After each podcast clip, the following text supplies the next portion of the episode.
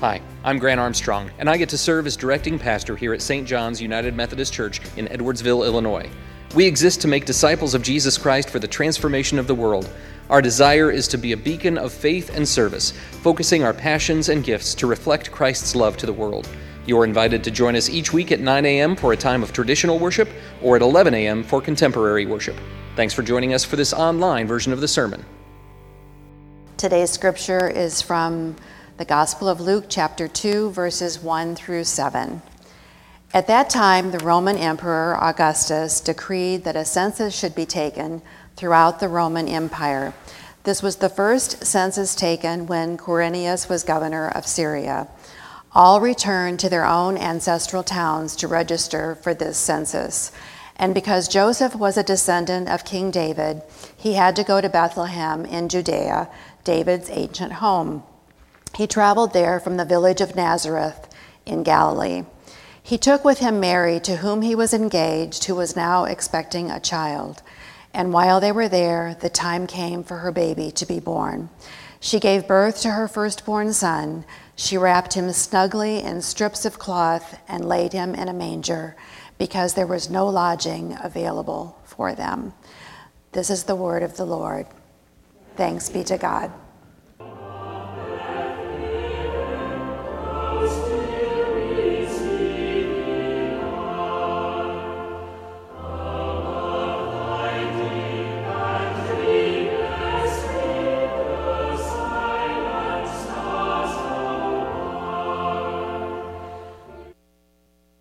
He was six foot four and weighed three hundred pounds. This native Boston Puritan and Harvard College graduate, Reverend Phillips Brooks. This man had an intimidating stature and pedigree. He was well known for his powerful preaching. Brooks was a pastor when a young Helen Keller was beginning to ask questions about God of her friend and teacher, Anne Sullivan. Feeling out of her league, Sullivan asked Brooks to help her. Little Helen, at the knee of this physical and spiritual giant, was introduced to the God of love made known through Christ.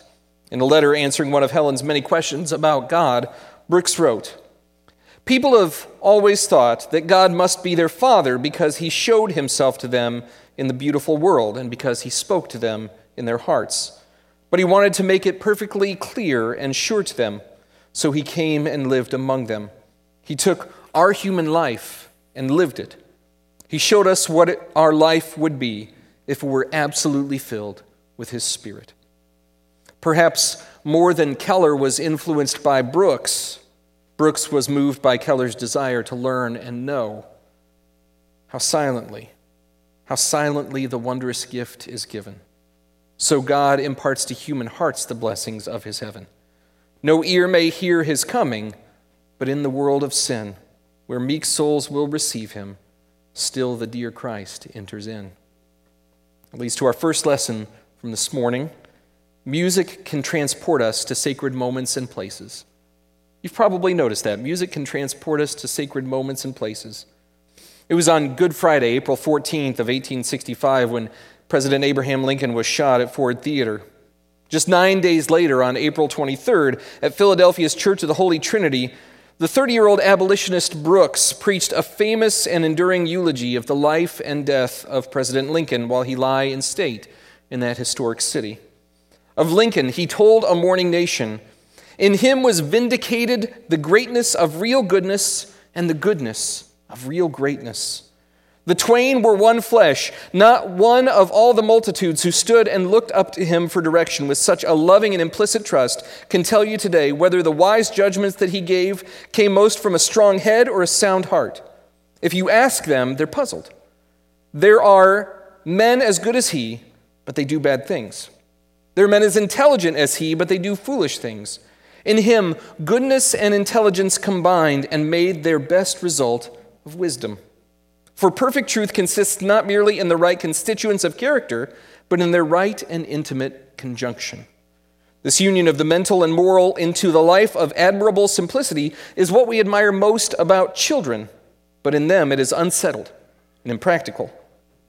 But when it's preserved into manhood, deepened into reliability and maturity, It is a glorified childlikeness, that high and reverent simplicity which shames and baffles the most sim- accomplished astuteness, and is chosen by God to fulfill his purposes when he needs a ruler for his people of faithful and true heart, such as he had who was our president.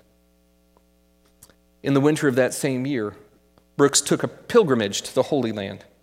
He journeyed on horseback from Jerusalem to Bethlehem and worshiped in their Christmas Mass with singing, preaching, and praise that lasted for several hours.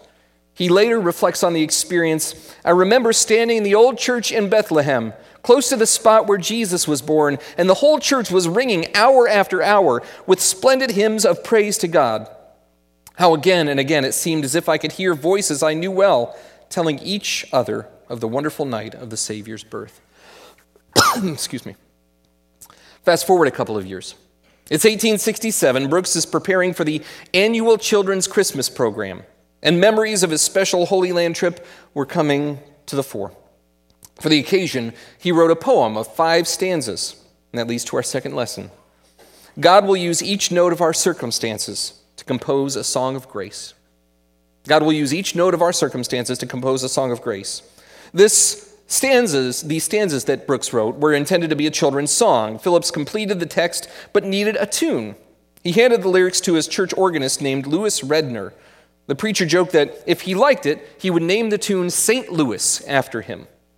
Louis complained that he lacked inspiration, but awoke the night before the children were about to sing it at the Christmas program with a tune that was resonating in his soul, the tune now known to us as Saint Louis, which is seen in the music on the screen. Now, did the tragedy of an assassinated leader of liberty, an encounter with a young woman who is deaf and blind, the honor of participating in a worship service at the Church of the Nativity, all contribute to the meaning of this song? Trying events beyond our control, people we encounter, and places which we find ourselves all contribute to our story and to our song. See, God uses all of it, every note, to compose a beautiful song of grace, just as he did in the birth story of Jesus. And that leads to our third lesson. God will use the unexpected and ordinary to set the stage for the miraculous. We're reminded in this story of Jesus' birth that there are no accidental events. At the time, the Roman Emperor Augustus decreed a census should be taken throughout the empire. This was the first census taken when Quirinius was governor of Syria. Now, Caesar Augustus was greedy. He was counting people to know how much he could tax them and extract wealth from them. His motives were selfish. For the people under his rule, it was incredibly, and I emphasize incredibly inconvenient, to pick up, for example, an obviously pregnant fiancé and transport her by foot over eighty miles on a three to four day journey from Nazareth to Bethlehem. The less than gracious political maneuvering and the hardship of the travel probably seemed in the moment to be nothing more than a pain. But God used the inconvenience to fulfill a prophecy. In Micah chapter five, but you, O Bethlehem Ephrathah, are only a small village in Judah, yet a ruler of Israel will come from you, one whose origins are from the distant past.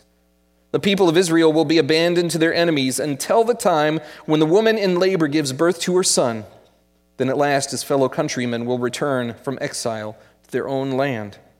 And he will stand to lead his flock with the Lord's strength and the majesty of the name of the Lord his God. Then his people will live there undisturbed, for he will be highly honored all around the world. This story of the birth of Christ reminds us that there are no accidental people. All return to their towns to register for the census. All because Joseph, because Joseph was a descendant of David, he had to go to Bethlehem in Judea, David's ancient home. He traveled there from the village of Nazareth in Galilee. Now, Joseph was a poor laborer and craftsman. To get from Nazareth, to get to Nazareth from anywhere, you had to first go to the middle of nowhere and then turn off the paved road and go deeper into nowhere. Joseph would have been seen at the time as very common. The story of an impoverished laborer in the Galilee area at that time was very typical. But Joseph had this going for him. His roots were royal. Now, those roots were not doing him much earthly good until God used his background to fulfill a promise Joseph's ancestor David received from God through the prophet Nathan. Second Samuel chapter seven, verses twelve through thirteen. It reads, "For when I die, I will raise up one of your descendants, and I will make his kingdom strong. He is the one who will build a house, a temple for my name, and I will establish the throne of his kingdom forever." The story of Christ's birth reminds us that there are no accidental places. Joseph took with him Mary, his fiancée, who was obviously very pregnant at the time. While they were there, the time came for the baby to be born, so she gave birth to her first child, a son. She wrapped him snugly in strips of cloth and laid him in a manger because there was no room for them at the inn. This very special couple had been rejected from places of comfort and convenience by those who didn't realize the precious child that Mary was carrying. Instead, they were cast into messy and stinky and smelly hardship. But I don't think that was all on the folks who were operating guest rooms during a run on lodging. I believe the sovereign God of the universe chose to be born into a mess. I believe Christ chose to be born into a mess, chose to be born into humility, all to remind us that there is no stinky, smelly, messy hardship that Jesus is unwilling to enter into and bring grace with it and joy. No space that Jesus cannot enter into and make holy with his very presence. Without knowing the notes of your life right now, I can only ask, what inconvenience is God using to work out his purpose in your life right now? Whatever the inconvenience, God can use it. What if your background makes you uniquely positioned for reaching people in the name of Jesus Christ? You may look back on some parts of your history with shame, perhaps with excessive sentimentality or pride, but regardless of how you view your history, God desires to use it to sing a song of redemption for today and for eternity. What uncomfortable places do you find yourselves in? Is there a lingering awkwardness in a relationship, or maybe uncertainty at your work, fears about health? How do those places help make the love of Jesus more real to you, to others? God can use our dark streets to shine an everlasting light. Our hopes and fears come together in Jesus and meet with a sweet and vulnerable in the flesh grace. In the United Methodist hymnal, song number two thirty, as well as most, most other publications of this carol, it only lists four stanzas for Little Town of Bethlehem. But as I mentioned earlier, there is a fifth. This stanza is often left out, perhaps because it's too much about justice and not as much the sentimentality that so many of us focus on at Christmas time. But it reads, "Where children, pure and happy, pray to the blessed child, where misery cries out to thee, Son of the Mother mild, where charity stands watching and faith holds wide the door, the dark night wakes, the glory breaks, and Christmas comes once more." God is doing something in your circumstances, in your background, those people and places in your lives. Even if it's dark, even if it stinks, glory is getting ready to break in and bring joy and grace to our lives through Christ. Once more, come to us, abide with us, our Lord Emmanuel. We're going to conclude the service a little bit differently today. We have an opportunity this morning to visit the little town of Bethlehem. Shortly, we're going to hear familiar words of Scripture, and we'll witness as Mary and Joseph and the angels, shepherds, animals, and magi all make their way to the manger. And once they have made their journey, we'll have a chance to make our journey as well. There are a few things that we want to invite you to experience this morning. The first is that the ushers will dismiss you to simply draw near. A little bit like how we come forward to communion, if you'd experienced that here with us. This is a time to envision the vulnerability and humility that surrounded the events of the birth of Jesus Christ. I'm not sure what God wants you to experience or feel, but as you approach, approach with prayer, asking what God would desire for you to experience today. Second, you'll be invited to receive a gift today. It's a simple ornament, but it's to remind us that unto us a child is born. One of our magi will present you with an ornament, because that's in their nature to do. They are bringing gifts after all. We only ask that you would limit yourself to one ornament per family, so we have sufficient for everybody to receive one. And finally, this is our opportunity to share our offering today. Instead of passing the plates as we usually have done, we're receiving God's tithes and offerings in the manger this morning. It's a reminder that we give because God first gave an unimaginable gift to us. When we give, we're not just giving to an organization or institution. We're giving so that the kingdom that God has ushered in through Jesus Christ will become more and more in this world. The manger is how that kingdom has first been presented to us. Now, what if you don't have a check or envelope to be able to share today? That is not a problem. It's not little town of Bethlehem, but in the bleak midwinter that gives us some good guidance in this instance.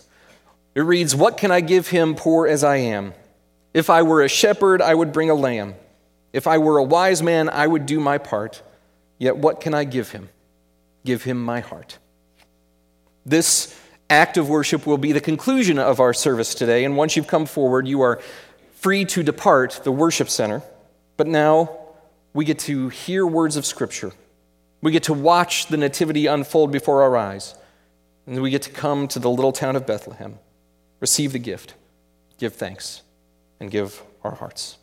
Let's hear these words.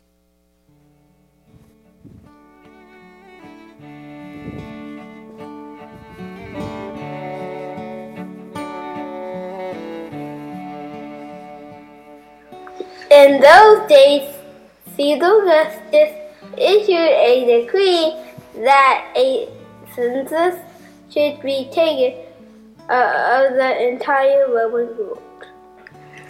This is the first census that took place while Quirinius was governor of Syria.